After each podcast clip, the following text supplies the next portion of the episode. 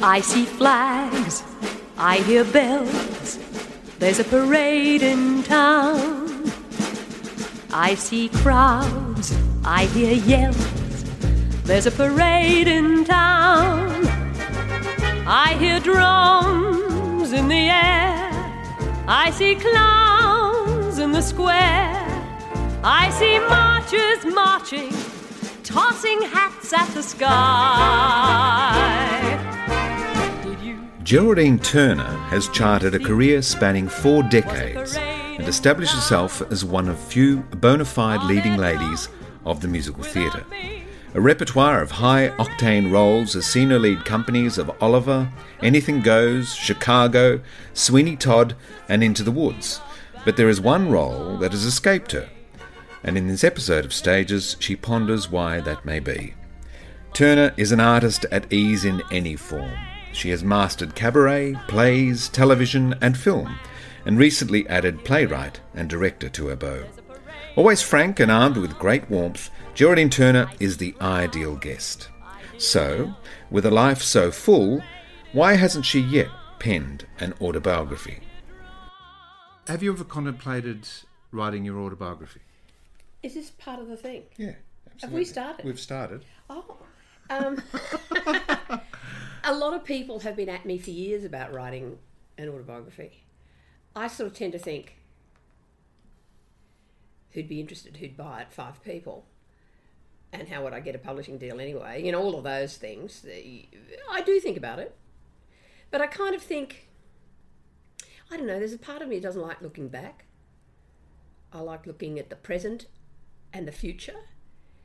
Um, but you know, I don't like kind of those shows that people do where they just talk about their past all the time and their past successes and all that. I mean, I've done it myself, but I don't enjoy doing that because I feel like I don't want to feel like everything's in the past. And I feel like writing my autobiography would be the end of my life and so therefore the end of my career so therefore I might as well just look back and say this is what I've done. So in order to write an autobiography, this is a long way of putting it, I realise, for a, for a simple question, but I would have to come up with some kind of hook.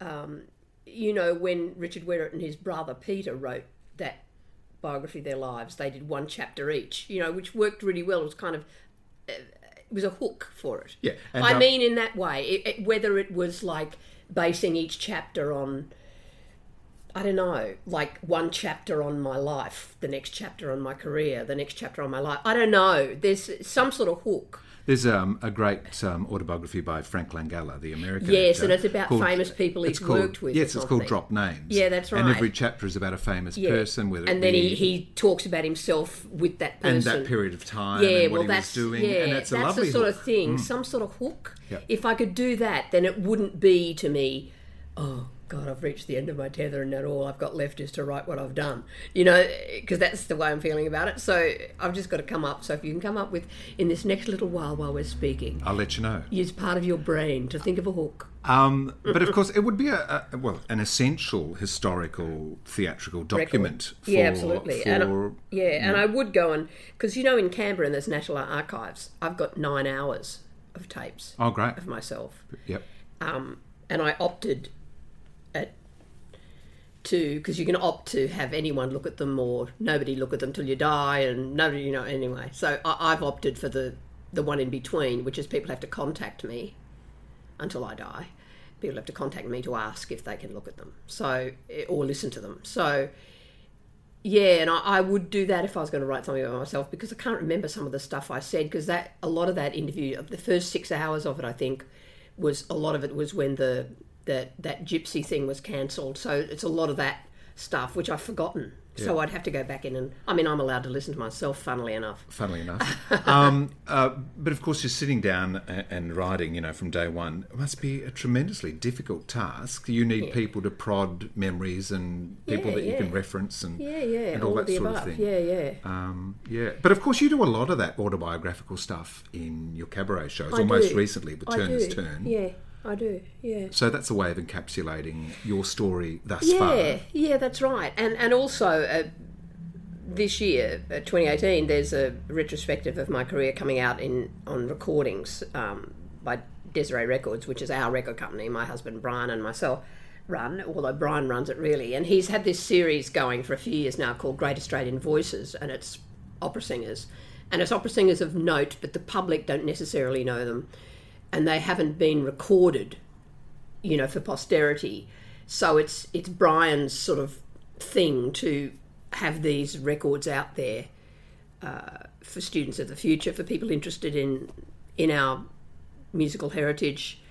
Um, and there, so a lot of a lot of them it, it, it, people who've illegally recorded things from the audience of live performances and so this retrospective of my career is not my recordings that I, I mean have recordings it's stuff like that it's things that people have recorded illegally and sent to Brian over the years or some things are like there's a lot of my first Sondheim album included as three disc set it will be so this will be in Great Australian Voices musical theatre.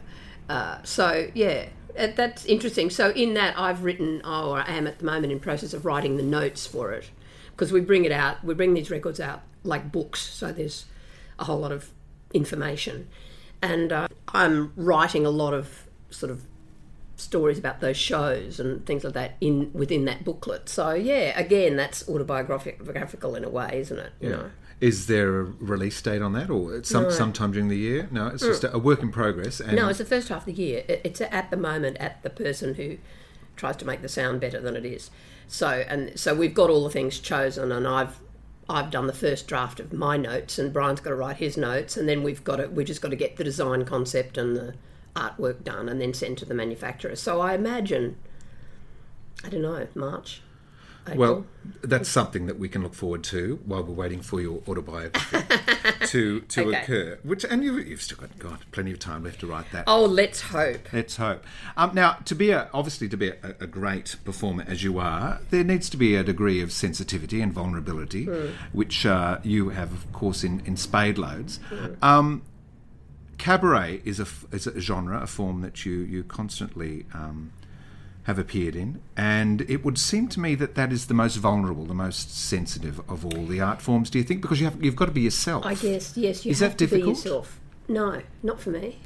It, it's something I must do, and I must do when I'm playing a role too. It's about authenticity, which I'm always banging on about. And if I take a master class, I'm always banging on about authenticity to students. Um, they stare at you wide-eyed as if they don't understand what you're talking about half the time. But because I, I realise it's difficult when you're young to go deep and you know be who you are Well, you haven't got a big palette to draw upon, that's have you? That's of it. life experience. That's it. So it's much harder, I think, when you're younger, and that's why I don't. I don't particularly like young people doing cabaret for that reason. I mean, because I think that with cabaret, you walk onto the the stage or the platform or whatever it is, and you must be you absolutely, and you must connect with each member of the audience. I mean, these are all things you should be doing when you're doing a play as well, or you know, on film or whatever. But certainly in cabaret, it doesn't work at all unless you're this raw person who is having a night with this audience, this particular audience, and um, and it should be, even though there's a script, it should be as if it's not scripted. It should be Spontaneous. spontaneous in the moment, which again is all things you should be when you're acting anyway. But creating that illusion of it's happening for the first time. that's it, and that you never you've never done it that way before, which of course you have every night. But there's got to be that in the moment quality, and I sort of a lot of the time go off script, and if it's a great audience, I'll tell more stories, and you know, so that that's I, I find I'm able to just talk, and now and again be funny. so um, yes, and when you talk about vulnerability, that's very interesting because I think the best performers in the world, whether they're dancers or opera singers or you know eh, actors, I think they all have vulnerability. I, I don't like seeing a performer who is wearing their confidence in front of them. You have to have confidence. You have to have a certain amount of confidence to walk out on the stage and say, I'm a performer and I'm going to sing for you or whatever. Of course, you have to have some sort of faith in yourself to do that.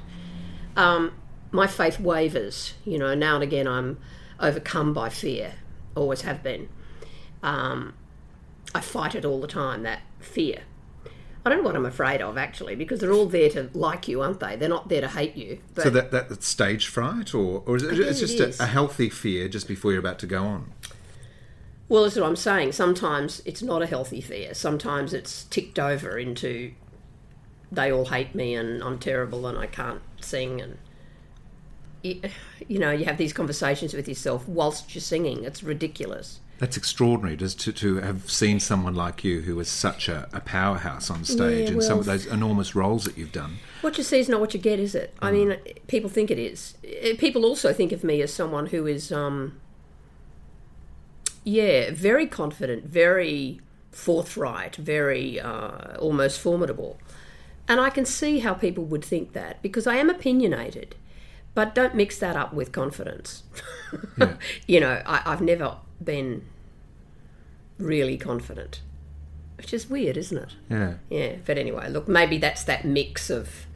I mean, I, I wouldn't want to put myself in the same sentence as Judy Garland, but you, you think of someone like her, and it's a similar thing, isn't it? In a, there's a great deal of confidence, but there's also this kind of when you're watching her, you hope she gets through it. You know, uh, you're wishing that she you can be there one of those nights where she's wonderful, but sometimes you're there on a night when she's not wonderful, and that's just you know because she's not a robot, and because when she's wonderful, she's absolutely brilliant, and no one can touch her. You know, so I'm not suggesting I'm like that, but it, it's the same sort of thing I'm talking about. I mean, Edith Piaf had that too. You know, that sort of. So all these great divas of the past, I think, had that same sort of dichotomy, I guess, between the confident person and the person who's really not confident at all. And the vulnerability shines through, and that's what we love about them. And uh, yeah, and yeah, so I don't know how to end that sentence. Well, psychologically, it's um, sort of a demanding tango for a performer, especially when you're in a, a business where you are constantly judged, whether it be by Oh, yeah. an audition panel, an Yeah, audience, reviewers. Yeah, Do you read reviews? Do you take Oh yeah, notice I of do reviews? read reviews. I shouldn't. Some people don't, but I don't believe that they don't. Do you? No, I they- think everybody likes to know. I think they what, say they don't, but I think, you. secretly they're sitting up in bed reading it. Yeah, and I've had some terrible reviews in my life, and I've had some great reviews as well, thankfully, happily, and mostly great reviews. If I look at all the reviews over my career so far, most of them have been great compared to the few dreadful ones. But the dreadful ones have been dreadful. And that really does affect me. Some people it doesn't. Some people just go, ah, who It's one person's opinion. Yeah, one person's opinion. Tomorrow's fish and chips, which is of course what you know logically, but emotionally, I think when you get a bad review, you go out that night onto the stage, and you know if you don't get the first laugh, you think oh, they've all read it, they all believe it. Yeah, yeah. You know, you're having this conversation as you're acting, which is shocking. Um, But I the, guess that's, the night after that, you're fine. It's just that first night. yeah, I guess it's the perfectionist in in the performer because Yeah. they want to please absolutely everyone, Oh, yeah. and And you can't. and you can't, unfortunately. Um, you can't be all things to all people. I, I learned that a long time ago. I mean, you just got to be who you are. And um, I can't remember who wrote it, but I put it in a cabaret show once. The end of the show, that you know, if, if you if you're an apple, you can't be an orange. You just got to keep trying being. You just got to go on being an apple and hope people come back to apples.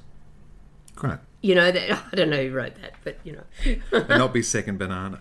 that's not never be second banana. Let's say Uh, where did you grow up? Brisbane. Brisbane. Was that good? No. Um, Brisbane wasn't good, or, or childhood wasn't good. childhood wasn't good. No. Um, an overbearing mother, overbearing sort of stage mother who had wanted to be an actress and her father wouldn't allow her to be. So she grew up, but she put everything into me. She had four sons before me, so I had four older brothers. Working class family. My dad was a truck driver. We lived in the inner city. God, that house, which is still standing, would be worth millions now, but it was worth nothing then. You know, it was sort of the equivalent of Redfern the way it used to be. So it was a suburb called Spring Hill, which is right close to the city. You can walk to the city, walk to town. Um, yeah, I, I when I say no, I mean yeah, there were good things. I've blocked out my early childhood, so I don't think it was very happy. But a lot of fights, a lot of domestic violence in our family, and I've you know grown up with that. hiding when there are fights and being at emergency with my mother with her head split open and So, all that sort of childhood, and, and that's not good. No. All Are the while lying to people now? that that doesn't happen. Pardon? are you good with confrontation now? Yes, I love confrontation. whereas, whereas some people Shy away from it. show, uh, or they've grown up with that sort of violence and they kind of go inwards and they hate confrontation. No, I'm quite bolshy. Um, when my back's against the wall, particularly, I come out fighting, which I think is a good quality. You know, it's it's a good thing.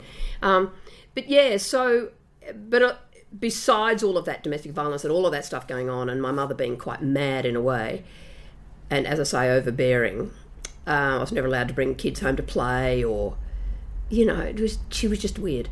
Um, apart from all of that, I was went to ballet school from when I was five. So thankfully, I learned how to dance, and that was a great thing. Um, and also, it was an outlet having other people, sort of not ballet wasn't like show business in those days, but certainly my mother wanted me to be, be a ballerina, a prima ballerina. That was in her mind. So when I gave up ballet at 16, she was furious with me. But I discovered I could sing better, I could dance anyway. And my mother slowly came round to that and thought, oh, well, perhaps she can be a famous singer. You know, so yeah, she switched from ballet to singing, and then acting came third, I suppose. I mean, I auditioned for, I mean, I did a few amateur musicals when I was still at school, and then I, I went to teachers college because my father wanted me to have something to fall back on because I'd always from when I was 5 I wanted to be on the stage. But I don't know if I wanted to be or my mother wanted me to be and it just was osmosis or something. I don't know. I, I can't remember that who put the thought in whose head but um happily I had talent and certainly singing talent and then when the Queensland Theatre Company was starting um, when I was still at teachers college I auditioned and I got into their first show under Alan Edwards, a Rum Do, which was an Australian musical which the Queen and Prince Philip and Princess Anne came to at the SGIO Theatre, which doesn't exist anymore. And uh, so I was in I was in the company for two years. So that's where I got my training as an actor, I guess, going from play to play, and you know, playing a show at night and rehearsing another in the day, and Because other than uh, NIDA, I, I guess there were no other training institutions in the country. No, WAAPA didn't exist, VCA didn't exist, and now there's a, a course in Queensland, a couple of courses in Queensland. QUT. Yeah. So you had to learn on the job. Yeah, and I did. And um, I remember th- there's a sort of I still have it at home. This little cutout of because my mother used to keep all the you know press clippings, and there's a cutout of me looking quite sexy uh, on page three of the Daily Mirror or one of those equivalent newspapers in Queensland. But the article says ends with you know it just talks about what I want to do with my life. I'm 17, you know, and uh, and my main aim in life was to go south and turn fully professional. Isn't that great? I love it. Here she is, boys! Here she is, world! Here's Rose.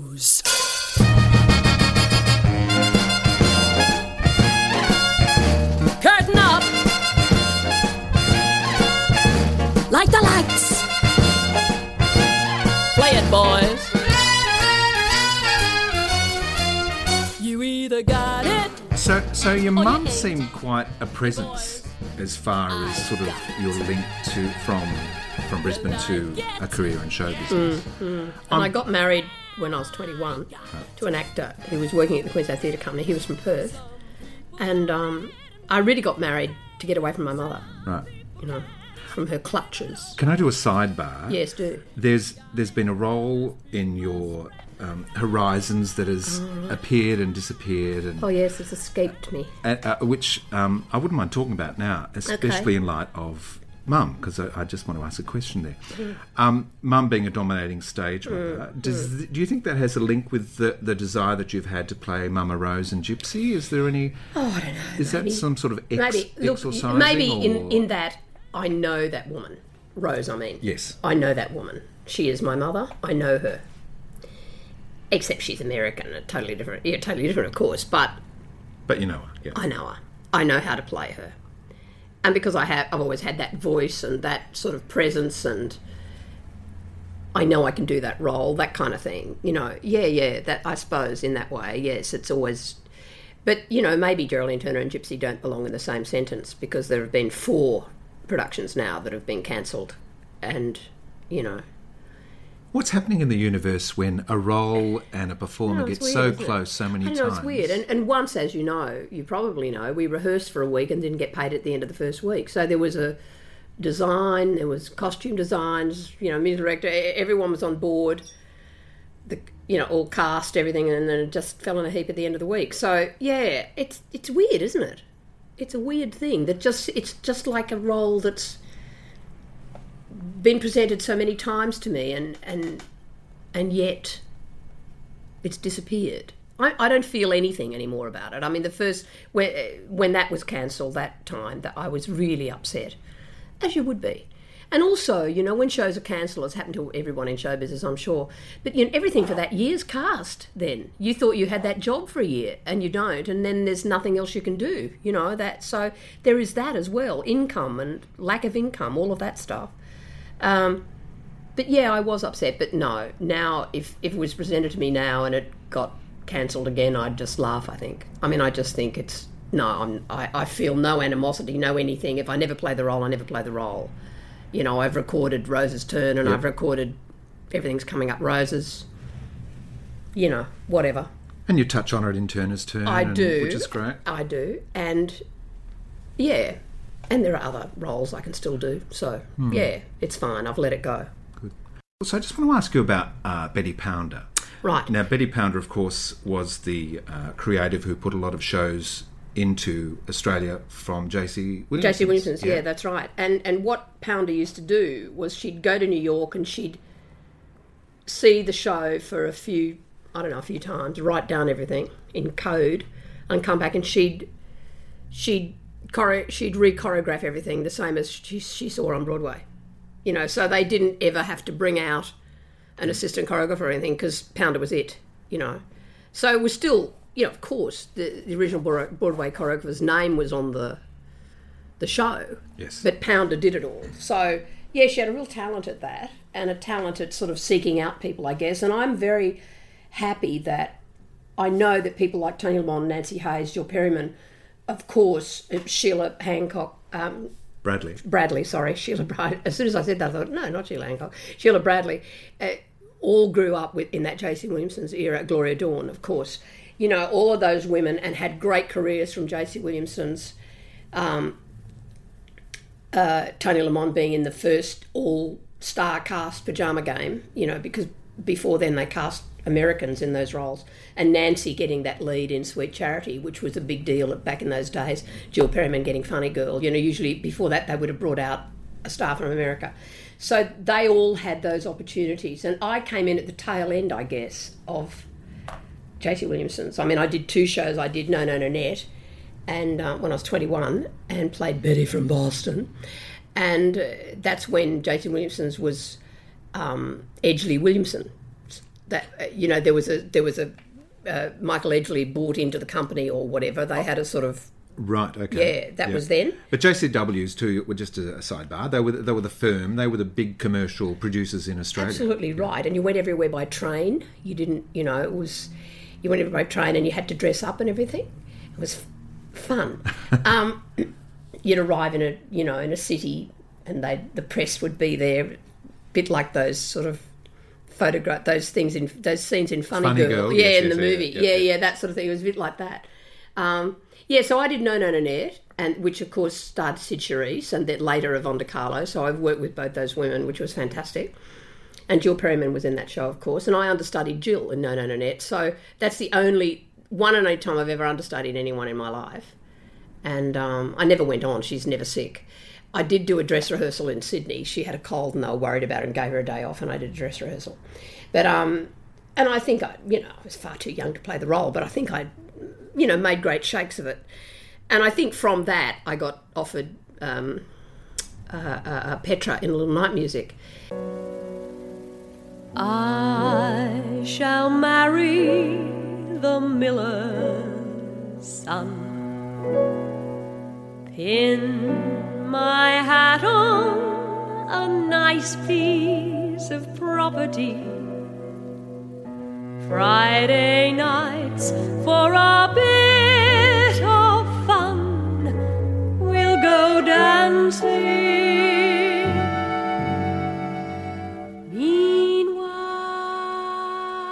That was, of course, I think, a watershed moment for me in my career because although people had noticed me as Betty from Boston, one of the three girls in No No Nanette, when I played Petra, it was like a standout, terrific part. And I got to sing The Miller's Son every night. The 11 o'clock number. Yeah, well, I guess the 11 o'clock number is arguably Send in the Clowns. Oh, of course.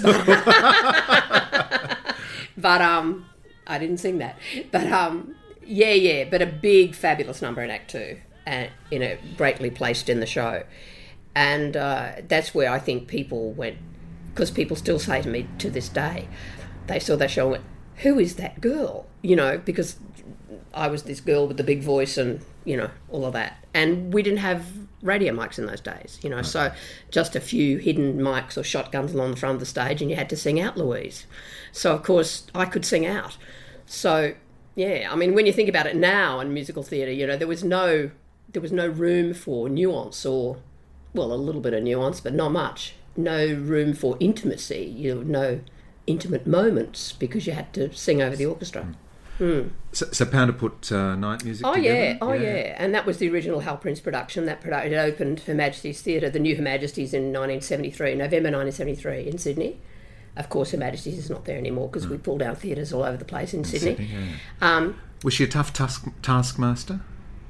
Yes, although friendly as well, and a, you know, a, very nice woman. She had this fabulous flat, she and her husband, on um, Alexandra Avenue in South Yarra, I guess.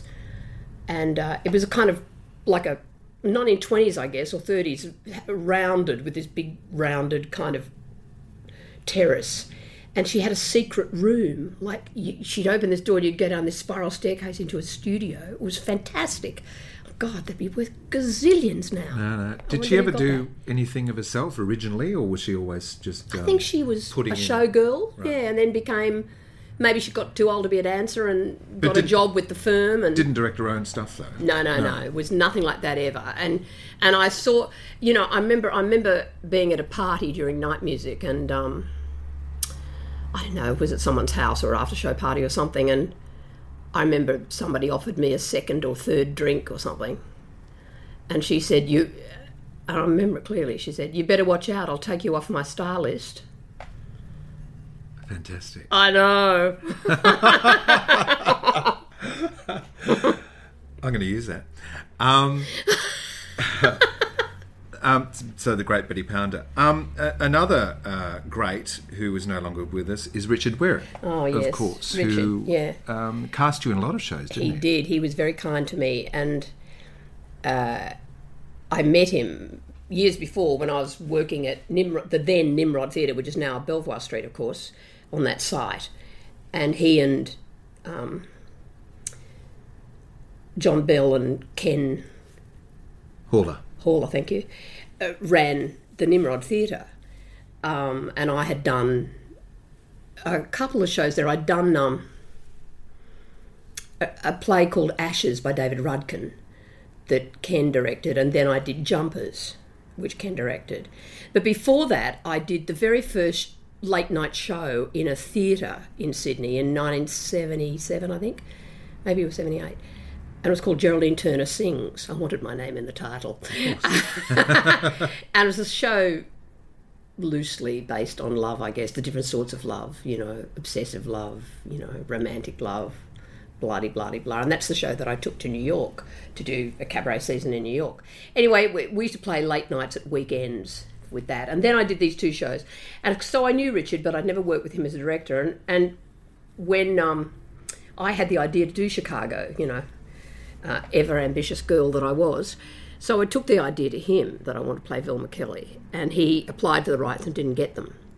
And then the year after that, he was appointed the artistic director of the Sydney Theatre Company when it first started.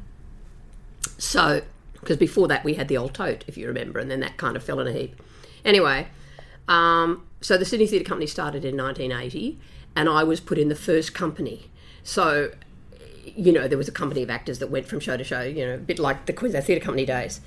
And um, we opened with a terrible old hoary piece called The Sunny South, um, which had a wonderful part for John Hargreaves in it. Anyway, darling John Hargreaves. Anyway, um, all of us were in it, you know, the usual suspects. Um, after that, because I wasn't too happy being in the company of of it of the Sydney Theatre Company, but we did do that year in 1980. We did on getting my act together and taking it on the road, which Nancy Hayes starred in, and I was one of the. I guess supporting players. I had a couple of solos, and it was a great, great show to do. Linda Nagle was in it, Vince Martin, who else? I think George Spartels was in it anyway, who later went on to play Amos. Amos, yeah. So he applied. Richard Wherrett applied for the rights again in 1980 for 1981 and got them.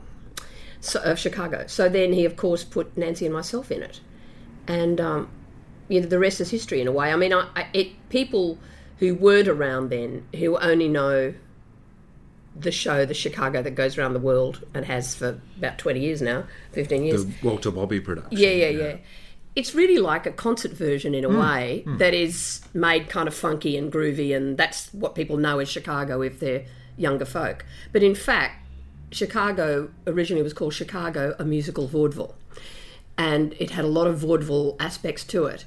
Uh, and that's the show that we did. And it was the first time, was again a watershed moment in Australian theatre because up until that time, we producers for major musicals had brought in, had bought an American production. And you did the American production and the American choreography, American sets, American costumes, da da da da da. That's what happened.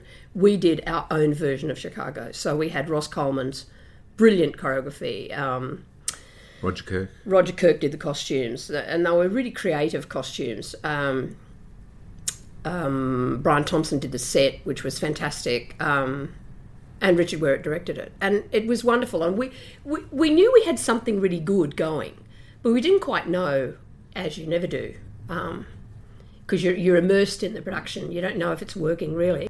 You're just working really hard.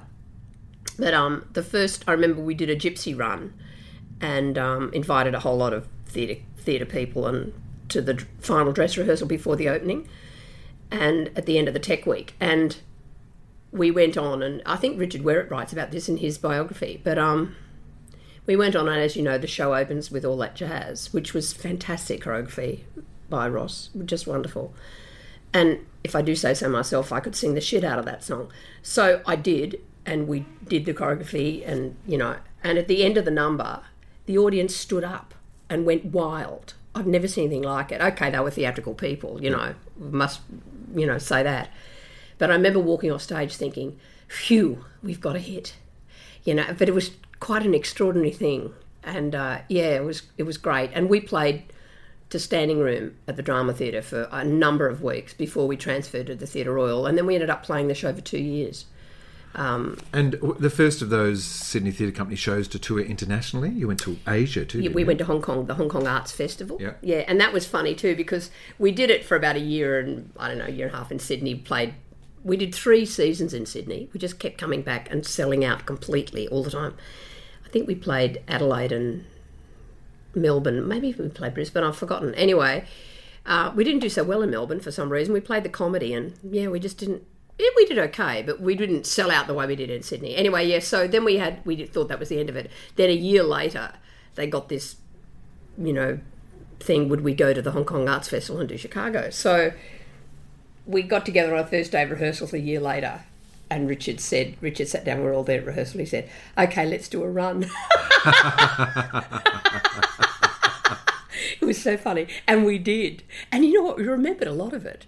It's only a couple of times in my life we laughed our way through it, you know, but we remembered a great deal. So it, it's really weird because I've done that again since when I, because I've done a little night music three times. I've played Desiree twice now.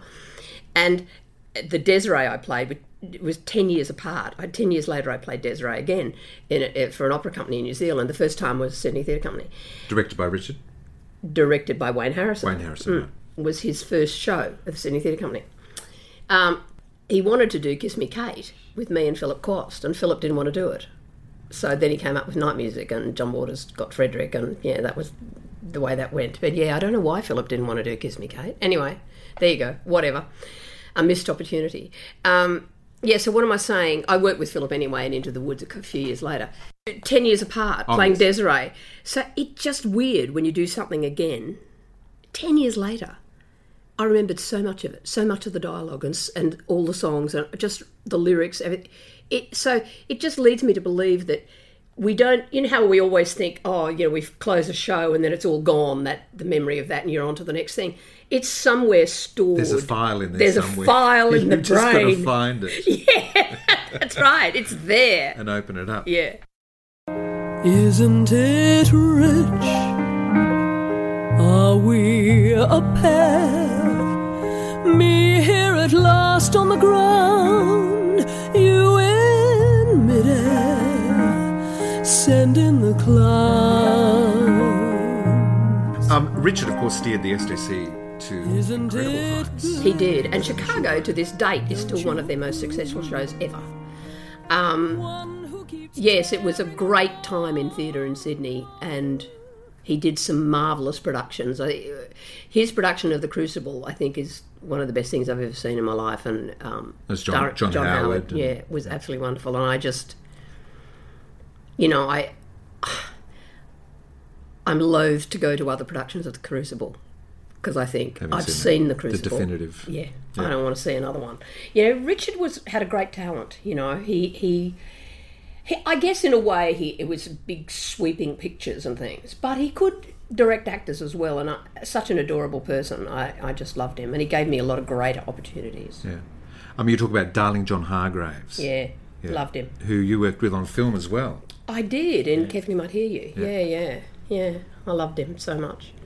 So ju- ju- just a, a a great company member to be around, or Oh, a yes. great bloke? Oh, yeah, All the above? difficult. Was he? yeah, difficult and tempestuous and passionate and wonderful. Yeah, I I was in love with him. I thought he was fantastic. Um, and a great, great Australian talent. You know, I don't think there's anyone been like him before or since. He lit up the screen, one of those people, or lit up the stage. Um, Sydney Theatre Company actually did a production of Present Laughter for him, the Noel Coward piece, and we played the Theatre Royal. And the three women, his three women in the show were myself, Wendy um, Hughes. Hughes, and Robyn Nevin played the secretary. And uh, yeah, it was a fantastic production, really good, really good. And he was marvellous in it. You know, you wouldn't think of John Hargreaves and Noel Coward in the same sentence, but he was marvellous, really good. Because he seemed to be the quintessential Aussie Australian guy. Yeah, Yeah, yeah. that's right. Yeah. No, no, he could do it all right. And a, a gentleman that uh, steered your career a lot uh, was Bill Shanahan. Yes, my darling Bill, who died of AIDS in, oh, gee, when did he die? In, I'd just done night music, I think. So that was uh, for Sydney Theatre Company. That was 1991 or 92. I'm not sure. That's when he died, yeah. And uh, yeah, he absolutely did steer my career. And in fact, I feel, and I'm sure a lot of actors do too, that I think I had a career because of Bill. I mean, I, I'm not saying my talent wouldn't have got me somewhere, but maybe not. He was just the most brilliant manager, and you know, it was his idea to do Geraldine Turner Sings, and it was his idea to take that show to New York. He came with me to New York. You know, he started Mel Gibson's career. Without Bill, Mel wouldn't have had a career. Same with Judy Davis. You know, all, uh, those people, those people in films in the early '80s, that was all Bill's creation. Um, and he was a fantastic. I mean, I know that the business has changed now completely, but he wasn't one of those managers who only thought his own people were great and everybody else was terrible. You know, people would ring him, producers would ring him and say, I'm looking for such and such for this sort of a part. And he'd say, Well, look, I don't have anyone, but what about so and so? He'd be great in it. And he was with another agent. You know, that just fantastic person. And, you know, again, we'll never see the like again. He was just brilliant. And I, I felt at sea completely when he died. And, and I mean, the loss anyway, because he was, you know, my best friend. And, um, yeah, it was a terrible, terrible thing. It was a terrible time, that. Well, we lost, those, so those last Mm. three gents, Hargreaves and Wherrett and, Oh, and Bill, to, to HIV. Terrible. Uh, yeah, we lost a lot of people. Mm, Do you want another cup of tea? No, No? You're right. I'm fine. All right, good. Um, We're on a roll. We're on a roll. Now you've been um, we've, we've talked about a lot of those big commercial musicals that uh, that you've done. So you've been um, the leading lady.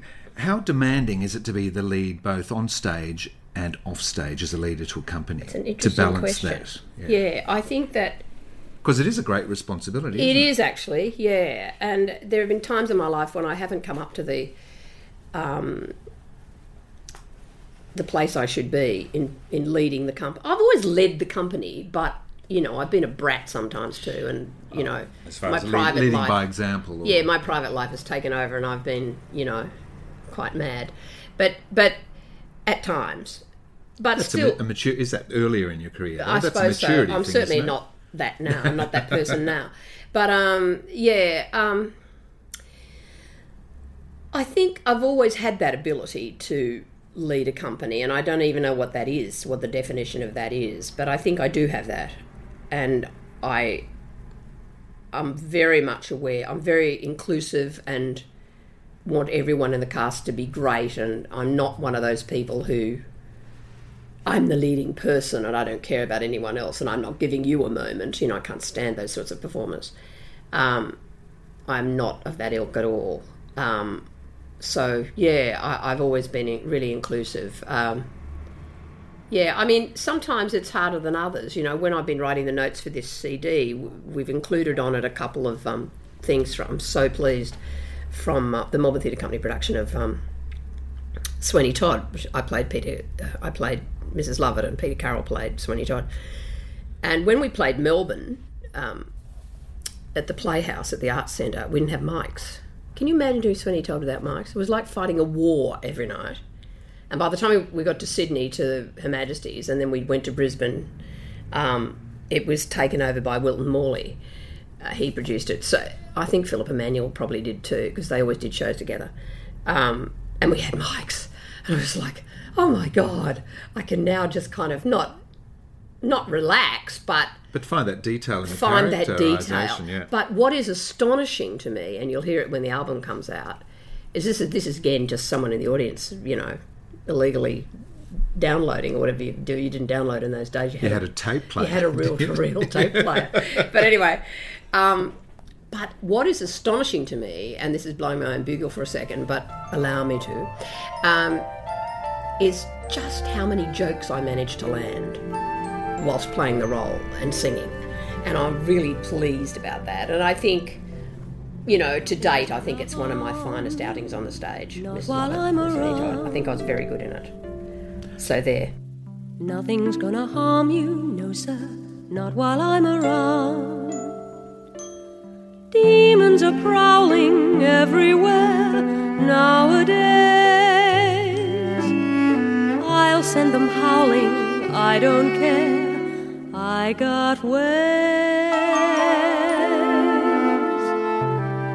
No one's gonna hurt. How do you um, feel about terms such as diva, star, leading light, doyen, theatre royalty, legend? Are they? Oh, I bandied- lap it up. Are they, well, are they bandied around too much, Yes, or, or do they need to be? And of course, they need to be earned, surely. yeah, yeah, they're bandied around too much, particularly on shows like you know Australia's Got Talent or whatever those shows are, Australian Idol. You know, they people after one appearance by some fifteen-year-old, the judges will say, "Oh, what a star!" You know, what an icon you're going to be. Well, no, you're good tonight on television, and if you go on for a number of years, you may become a star. You have the potential for that. You know, so yeah, yeah, I think we we just pull out those terms and you know I, and I think legends are dead you know If somebody calls you a legend you know it's stupid Yeah, you're only a legend when you're dead yeah. Don Bradman's a legend He is. he is. He's on the application to be an Australian citizen. Um, um, now, the work of Stephen Sondheim has Yeah. often presented itself to you during your career It with i- iconic performances in, in Company and Into the Woods, side by side by Sondheim, Sweeney Todd, and as you've told us, three productions of Little Night Music. What is it about his work and women that engages you as a performer? that's a tough question um, Well, of course, he's enga- it engages you as a performer because he's so brilliant. His lyrics, particularly, and the way he sets them on the musical phrase. Um, he, he's very. Um, it's it's almost I always say it's almost as if he stands to the sidelines of life and comments on life, comments on certain sorts of people, certain sorts of relationships, certain parts of history. He's not in the middle of the song with you. He's to the side of the song. It's up to you to play the song in your way. You have to go, you know, with the tempo he's written and with the lyrics he's written, and you've got to land the gags or whatever. But he's done it all for you, really. You just got to follow the punctuation marks. I think he, he writes great roles for women, and um, and I've certainly played a lot of them. And and my my first Sondheim album, I've done two Sondheim albums, Volume One and Volume Two, Stephen Sondheim Songbook. The first one used to be was brought out on vinyl, and it was called hmm, was called Old Friends. Geraldine Turner sings the songs of Stephen Sondheim, and then years later we brought it out on CD, but and added a couple of tracks to it. But and then later, ten years later again, we did Volume Two. But that first little album, we had no idea at the time, but it turned out to be. I was the first person in the world to ever record a Sondheim album. how did that come about? Was that your idea? Bill Shanahan's idea, Great. of course. Yeah. Um, that's what I mean. I wouldn't have had a career without him. He said, "Why don't you do a Sondheim album?" You know, so Michael Tyack was the MD, and we had you know an orchestra. And uh, back in the day, God, you had budgets, and I think the ABC might have had something to do with it because we did it at the same time that I did an album called Torch Songs, which was a television special as well, at the Regent Hotel down in the Quay, which doesn't exist anymore. Isn't it the Four Seasons now? Yep. Uh, well, they used to have a supper club there, and um, the the tel- it, the ABC did a live broadcast of me in the supper club, and then it was released on our, on CD called Torch Songs. And I think I don't know how they worked the budgets, but I think yeah, I don't know. I think that we did two albums of them. Maybe Bill put some money into it. I think he probably did. Um, anyway, that's what happened, and I had no idea that, that we were the first people in the world to do an all Sondheim album, one solo performer, closely followed by Cleo Laine and Julie Wilson. And then after that, I think Streisand brought out an album, which wasn't all Sondheim, but it was a lot of Sondheim with some The other Broadway people. album, or- the Broadway album. And I suddenly found myself on the cover of an American magazine with Stephen Sondheim sitting in the centre and pictures of Julie Wilson, Cleo Laine, Barbra Streisand, and me around him.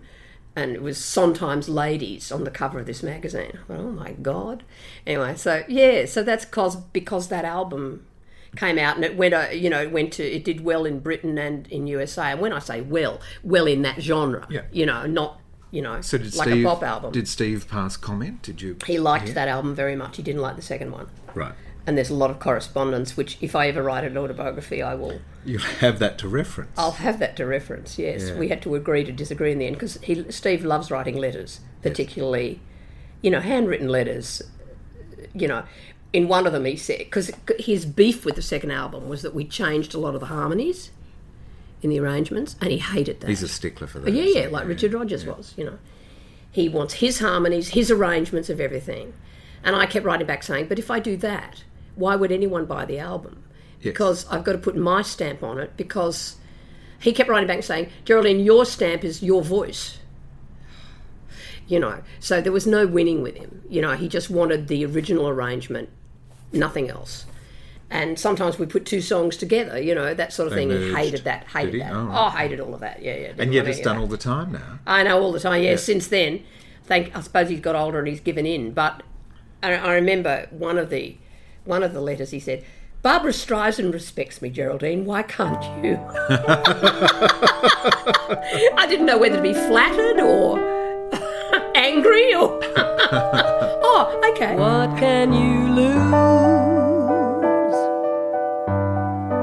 Only the blues. Why keep concealing everything you're feeling? Say it to him. What can you you talked about Sweeney Todd before. Um, I saw that production down at Did you? Melbourne Theatre Company, Oh, right. and it was stunning. It was like a chamber yeah. version. Well, it was the first chance that we'd had to see a production of it since the televised Broadway production Yeah, with yeah. Angela Lansbury Yeah, and yeah. George Hearn. And the thing that struck me about your production was the incredible sexuality that Yeah. existed Well, with Mrs. Lovett. She I was, a quite young when I played her. Yeah. I think I was 37 or something. And now, of course, since they did that film with Johnny Depp and Helena Bonham Carter, Yes.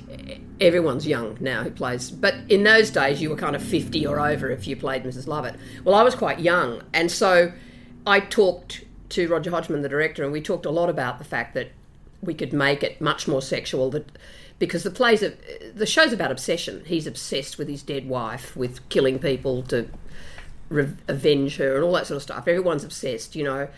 Um, Toby's obsessed to a certain extent. Anthony's obsessed with Joanna. You know, it's all about obsession. So I think that her obsession in our production was him. Yeah. And so, uh, A Little Priest, which closes Act One, I think, and you hear this on the, it's on this little recording we're releasing. You all want to rush out and buy it now, don't you?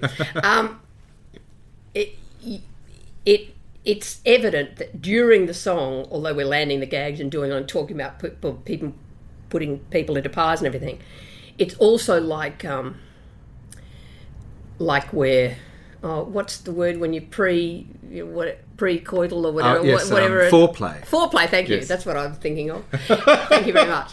It's like we're doing foreplay. Absolutely. And then at the end of that song, we go into this huge, passionate kiss, Yeah. kiss, as if the whole idea of killing people has turned us on, you know. Yeah, yeah. And then by Act Two, it's clear to the audience that he's lost interest in her. So by the time we get to this is in our production, so that by the time we got to by the sea, she's just like insanely wanting him to fuck her, you Yeah, know. yeah. But he's If going, he's going, he's going, yeah, mm, Yeah. right, you know. So that's what the the the whole theme of the of the show was, and I think it worked really well. And I think um, that it was very different from that Broadway reading, which I think is relevant and interesting and Yep. all of those things. And I don't think I was in any way a copy of um, Angela Lansbury's marvelous performance, Yeah. but but I don't think I was in any way a copy of that. Oh, no, you made it your own. Yeah, yeah, and I think that's you know you have to, don't you?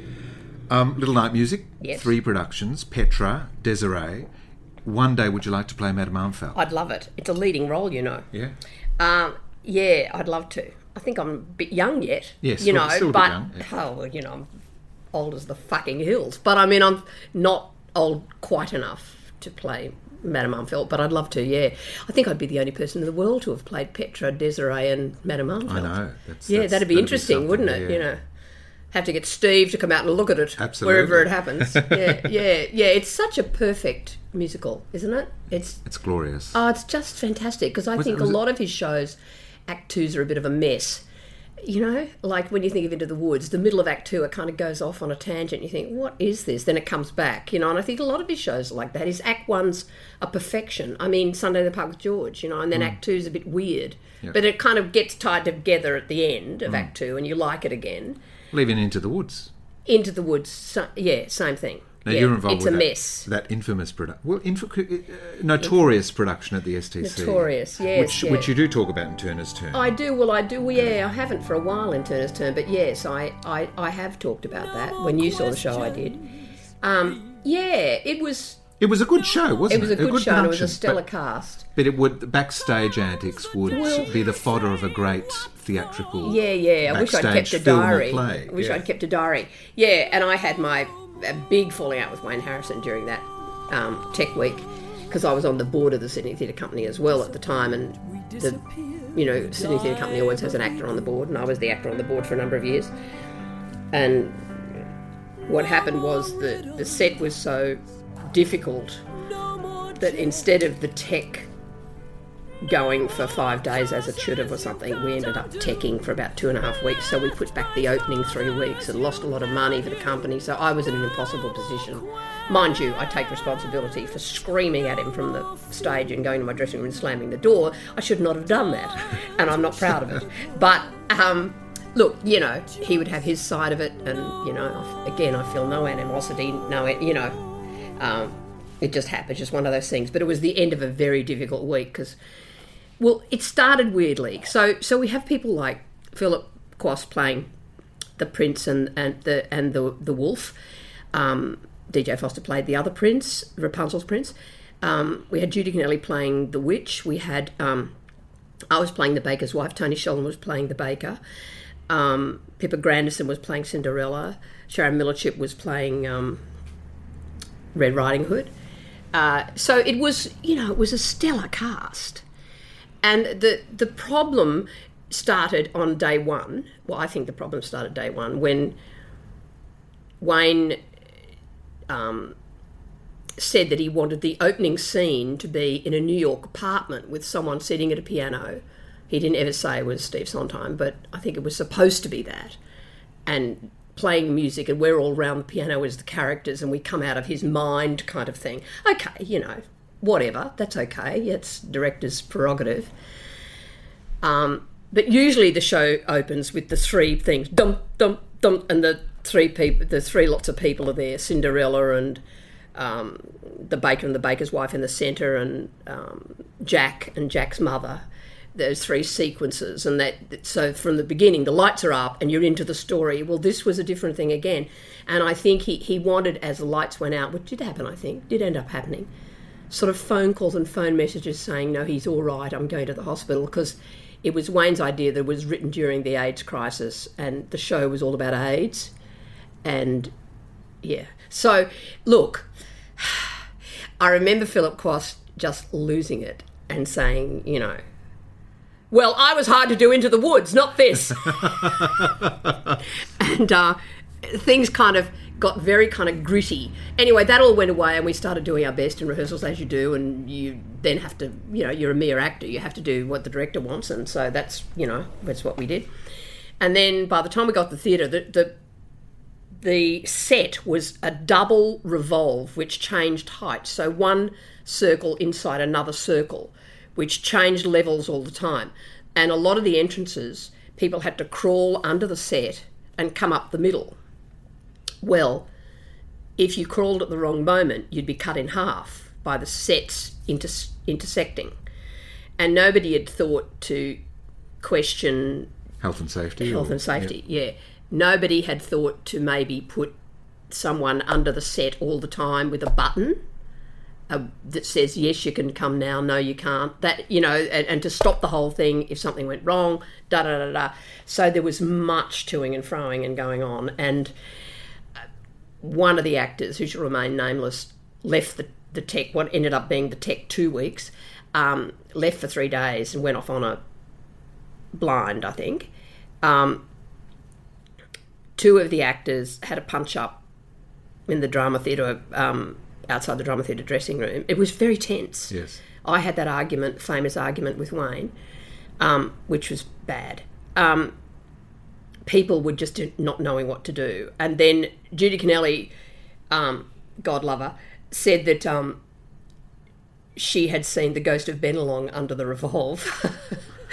and that Bennelong didn't want us to do Into the Woods at the Sydney Opera House. So that's why we're having all these problems. troubles. Yes, because Philip had, at one stage, Philip Quast's leg had gone down in between the two circles and he'd cut his leg. You know, that and they had to stop the revolve and all, you know, as you would. Or his leg would have been cut off. Um, so that all this sort of stuff was happening, you know, it was terrible. And um, I think, that, you know, Judy brought in a some sort of, you know, healer, faith healer person. And they all stood around, held hands, and blessed the set or something. I went, oh, God, Father. Anyway, I didn't go to that. I stayed in my dressing room. But Sounds like you might need an exorcist. we might have, yeah. Yeah, but look, having said all of that, we opened, played the standing room. We played something like 16 weeks or even longer, I'm not sure. And, uh, you know, audiences absolutely adored it and loved the production, etc., etc. The other thing that I, I, I was remembering when I was writing the notes for this um, thing, uh, CDs, um, is that we had Wayne wanted us to have Australian accents, which I think it just sounds a bit weird. Um, we did it again. We're actors, do what the director says, Yep. but and it's you know valid, I guess. But it's written in the American idiom. It, it's it's written in that sort of almost Jewish American idiom that lands a joke a certain way, and you have to have that kind of accent. Yep. So with an Australian accent, it doesn't work as well. Yeah. Anyway, that's Tough fit. yeah, whatever. Mm. So you're on the, the, the board of the STC at the time, Hmm. you were saying. You've also served as um, National President of Actors Equity. Yes, I have. Um, and you ran for a seat in the Southern Highlands at one point. Would you have liked, would you, council, would you have liked a career in politics? Oh, I don't know. Um, I still flirt with the idea because I think I'm a. When I ran for council in the Southern Highlands, which is years ago now, when we sort of when we first moved there, uh, and I would have done it had I won, and I almost won, but I didn't. Um, I ran as an independent. I just didn't have um, all my ducks in a line. You know, I, I I would know now what to do in order to get more votes, but um, I got a lot of votes. But I had to go out during that time and make a lot of speeches. And I found I was good at it. I found I could hit the mark and I could answer questions from the community and I'm not frightened of that. I'm quite good at it. So I think in that way I would make a good politician. I think I would make a very bad politician in eh, what we talked about right at the beginning of this this interview when I was talking about the fact that I'm fearful. You know, I wouldn't like the bad reviews every day. You know, it's bad enough getting a bad review now and again for a theatrical thing you're doing. But all the press saying you're terrible all the time, I don't think I could cope with that. I think I'd sort of go under. Yeah. But maybe So you get it. used to it. Maybe you well, you learn spin, don't you? Or- Maybe you or- do. Maybe you do. anyway, yes, part of me would like in another lifetime to be a politician. Yeah, hmm, part of me would. Acting seems to be an occupation where longevity and experience count for nothing. You know, Yep. it doesn't necessarily guarantee a promotion of any sort or ongoing work, etc. Um, and and casts That's for some people. some people. I said they build some sort of uh, Some people hook seem into the star system. some people seem to be untouchable, don't they? They go through their whole lives and they've never had a bad review, and they've never. People just like them because they don't. They're not outspoken like someone like me. You know, because someone like me, I- I'm sort of divisive in a way, aren't I? I mean, you either because I say what I feel and say what I think, people either like that or they hate that. So it makes people with you or against you. Whereas people who just sort of shut up and toe the line and say nothing ever, don't have any opinion on anything ever, and are always lovely in inverted commas, except when they're drunk and the truth comes out. But I mean, you know, those sorts of people I think do very well in this country. Um, and look, a lot of casting, it would seem, sadly, and especially in commercial musicals in Australia now, is about social following, social media following. you know, Oh, Yeah, how many like too, fans you have, etc. How many Twitter followers you have? Yeah, and all of that sort of thing. It's Uh, just ridiculous, isn't it? Isn't the world? criminal. Aren't we in an amazing world? I mean, don't we live in an amazing time? It's crazy, isn't Hmm. it? Really, huh? I think that's crazy. Talent should come into it somewhere. Funnily enough, um, is it hard aging as a performer?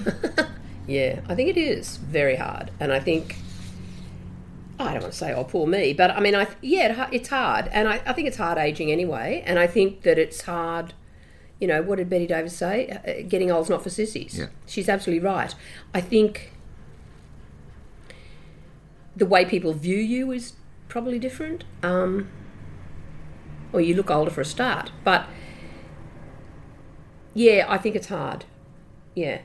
I mean, the only thing you can hope for is that you, you're still well when you're 95, and because everybody else will be dead, so you'll get the part. but um, yeah, I think there are not as many parts. The phone doesn't ring as much, so that's something you've got to cope with. And I that's why I always say to younger actors, get get a get a hobby, love. No, but get get something a passion away from show business that you actually love to do, whether it's painting or writing or I don't know for your whatever mental health. Yeah. for your mental health, but also for the fact that as you get older, you're not that person on everybody's lips. You know, I was that person on everybody's lips lips in my twenties and thirties, and into into my forties a little bit, and then the phone stopped ringing. Um, it happened to coincide with Bill Shanahan's death, so I do think that to have that wonderful manager for so many years was a great thing that I had. Um, uh, yeah, and, and I feel like I've been not struggling, but I guess fighting for parts. the last 20 years. And that's not to say I haven't got some of them, and some great ones. And I've had a career that's ongoing. Uh, all of the, the above, and everything's relative. You know, I'm sure there are people sitting out there thinking, oh, gee, Geraldine Turner, she works all the time. You know, it's not true. I don't. Um, I'd like to work more. I had a great year last year, fantastic year. I worked all year, and that was wonderful. Um, this year, uh, no, I don't have much on at all. So hopefully something will happen. Something always does. You know, you always get some sort of offer. Um, next year, I've got some irons in the fire. So you know, like I, I suppose it's ongoing, and I do have some kind of profile, and that's a good thing. Look, you've recently ventured into the roles of playwright with uh, Yeah. works like Drama Queen and The Refuge. Yeah, that's And right. also um, directed, taken on a directing role with Jacques Brel as Alive and and Well, I, living in you know Paris. what? If I could direct for the rest of my life, direct and write, and never perform, I'd be happy. I'm not that I'm saying I don't want to perform, but I'm just saying I love those two things so much that if that were my future, I would be very happy. I can't imagine that will be my future because I'm old, and I think that well, I'm in my 60s, and I think that people aren't interested in people who are over 50. Sadly, um, so I think that look, you know, I may direct some things, hopefully. Um, I won't give up on trying, and I certainly am not going to give up with trying with the writing because I'm love I love it so much. what do you love most about performing? What I love most about performing is, uh, let me say it this way: when I'm on a film set and I'm doing a film or I'm doing television, I, which I really enjoy and love trying to get it right and all that sort of stuff, there's a part of me that always yearns to be back on stage, which to me is the real thing. Let me say that to open with. What I love most about it is that that night is never going to happen again for all time. That I create the night with my audience, and those people are never going to be sitting together there and there and there again. Those people are never going to be laughing at that joke again. And so it's the spontaneity and the immediacy and the special quality that we're all creating that night that is, you know, too late, you missed it. If you weren't there, you missed it.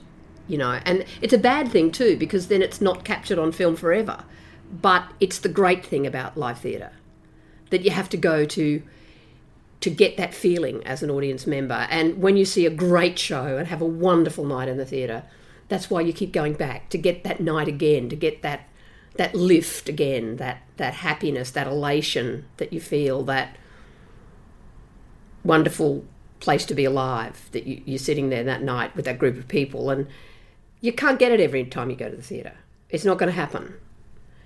But you keep going back to get it like like a high that a drug addict i suppose wants you know and if you get if you get it once every couple of years that's great Geraldine Turner, OAM. yes i am old actress medal i call it Icon, not yet legend. Um, we uh, we wait with bated breath for uh, your autobiography, but not Thank for a you. while yet. Um, It's been an absolute delight. Thank you for chatting oh thanks on, uh, peter i've loved it I'd like to thank Desiree Records for the use of all music in today's podcast. The music is featured in Geraldine's new 3 CD release from the Great Australian Voices series. If you'd like to find out where you can get a copy, please check out the Stages Facebook page. A to Z. Three cheers and damn it, say vie. I got through all of last year